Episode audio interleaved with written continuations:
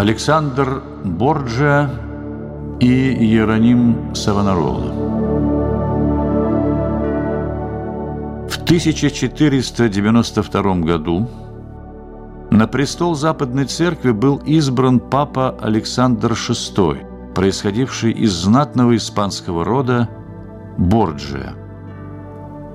Один католический историк пишет об его избрании следующее – лишь благодаря неслыханным подкупам на самую высшую церковную должность вступил человек, которого древнее христианство не допустило бы до самого последнего места в церкви из-за его распутной жизни.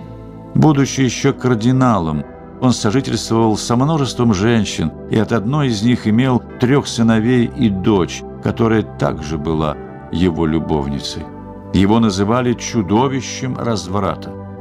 Даже официальная история католичества считает его самой мрачной фигурой папства, а годы его правления называет несчастьем для церкви. Врагам его семьи, соперникам и недоброжелателям по приказу папы подносили отравленную чашу. Это случалось так часто, что яд – которым пользовались при отравлениях, стали называть ядом Борджиа. В европейской политике папа преследовал свои корыстные интересы. Он постоянно менял фаворитов и поддерживал в военных конфликтах тех монархов, кто давал ему больше денег и земли. Возмущенный такими действиями папы, один полководец открыто заявил ему – Прежде чем совать нос в большую политику, вам необходимо исправить свое собственное и своего семейства развратное поведение, так как своими пагубными нравами вы позорите папство и религию. Вскоре этот полководец был отравлен. Казалось, что в Западной Церкви наступило царство сатаны – Повсюду поведение папы осуждалось и служило великим соблазном для верующих. И вот против этого открыто выступил доминиканский монах Иероним Савонаролла. За любовь к истине и защиту Христовой правды память о нем чтится не только у католиков – о нем с великим почтением отзывался преподобный Максим Грек, называя Иеронима одним от древних подвижников благочестия. Даже протестанты с восторгом цитируют Мартина Лютера, который писал «Антихрист был бы рад, если бы воспоминание об этом великом человеке навсегда угасло. Но вот он жив, и память о нем благословенна.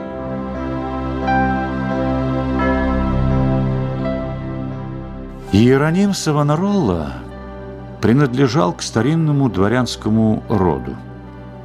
Будучи юношей, он ушел из родительского дома и стал монахом в Доминиканском монастыре в Болонье. Там Савонаролла провел 14 тихих лет, занимаясь изучением богословия, упражняясь в монастырских правилах и проповедуя.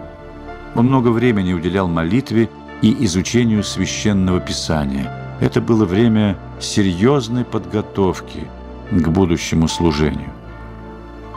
Иероним обладал удивительным влиянием на людей. Однажды он плыл по реке. На судне вместе с ним находилось 18 солдат, которые вели себя крайне непристойно. Савонаролла попросил их на короткое время – уделить ему внимание. Солдаты утихли. Не прошло и получаса, как одиннадцать из них пали к его ногам в слезах раскаяния. В 1490 году Савонаролла был переведен во Флоренцию, где ему было поручено воспитание и образование только что принятых в монастырь монахов. Свои беседы с ними он начал в монастырском саду, Но когда послушать его беседы стали приходить и светские люди, пришлось перейти в монастырский храм. Действие проповедей Савонароллы на сердца слушателей во Флоренции было потрясающе. Люди рыдали, слушая его. Даже собор во Флоренции перестал вмещать людей, приходивших послушать проповеди Савонароллы. Савонаролла хотел сделать Флоренцию центром обновления церковной жизни Италии. Историки свидетельствуют о нравственных переменах, которые начали происходить во Флоренции. Люди преображались, оставляя свой прежний греховный образ жизни. Сила его бесед и проповедей заключалась в его искренности, сердечности и глубокой убежденности в своих словах. Савонаролла проповедовал покаяние, обращение к Богу и прощение грехов. Он любил свою церковь, но видел ее бедственное нравственное состояние. Он обличал пороки духовенства и считал, что именно они являются главной причиной упадка в церкви. Особенно доставалось папе Александру VI, которого Иероним призывал переизбрать.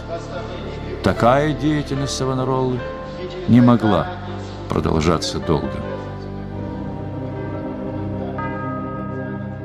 Папа Александр предложил Савонаролле кардинальский чин только для того, чтобы он прекратил свои обличения. Савонаролла ответил на это – если мне и суждено носить красную кардинальскую шляпу, то пусть она будет выкрашена моей собственной кровью. Ни угрозы, ни заманчивые предложения высокопоставленных лиц не могли повлиять на него. Папа был вне себя от ярости и заявлял открыто. «Этот монах должен умереть, хотя бы он был самим Иоанном Крестителем!» Летом 1497 года папа Александр провозгласил отлучение Иеронима от церкви. Савонаролла в ответ на это сказал «Несправедливое отлучение не имеет никакой силы. О, Рим, ты болен смертельно. Ты оставил Бога. Христос, ты будь моим пастырем – моим епископом, моим папой.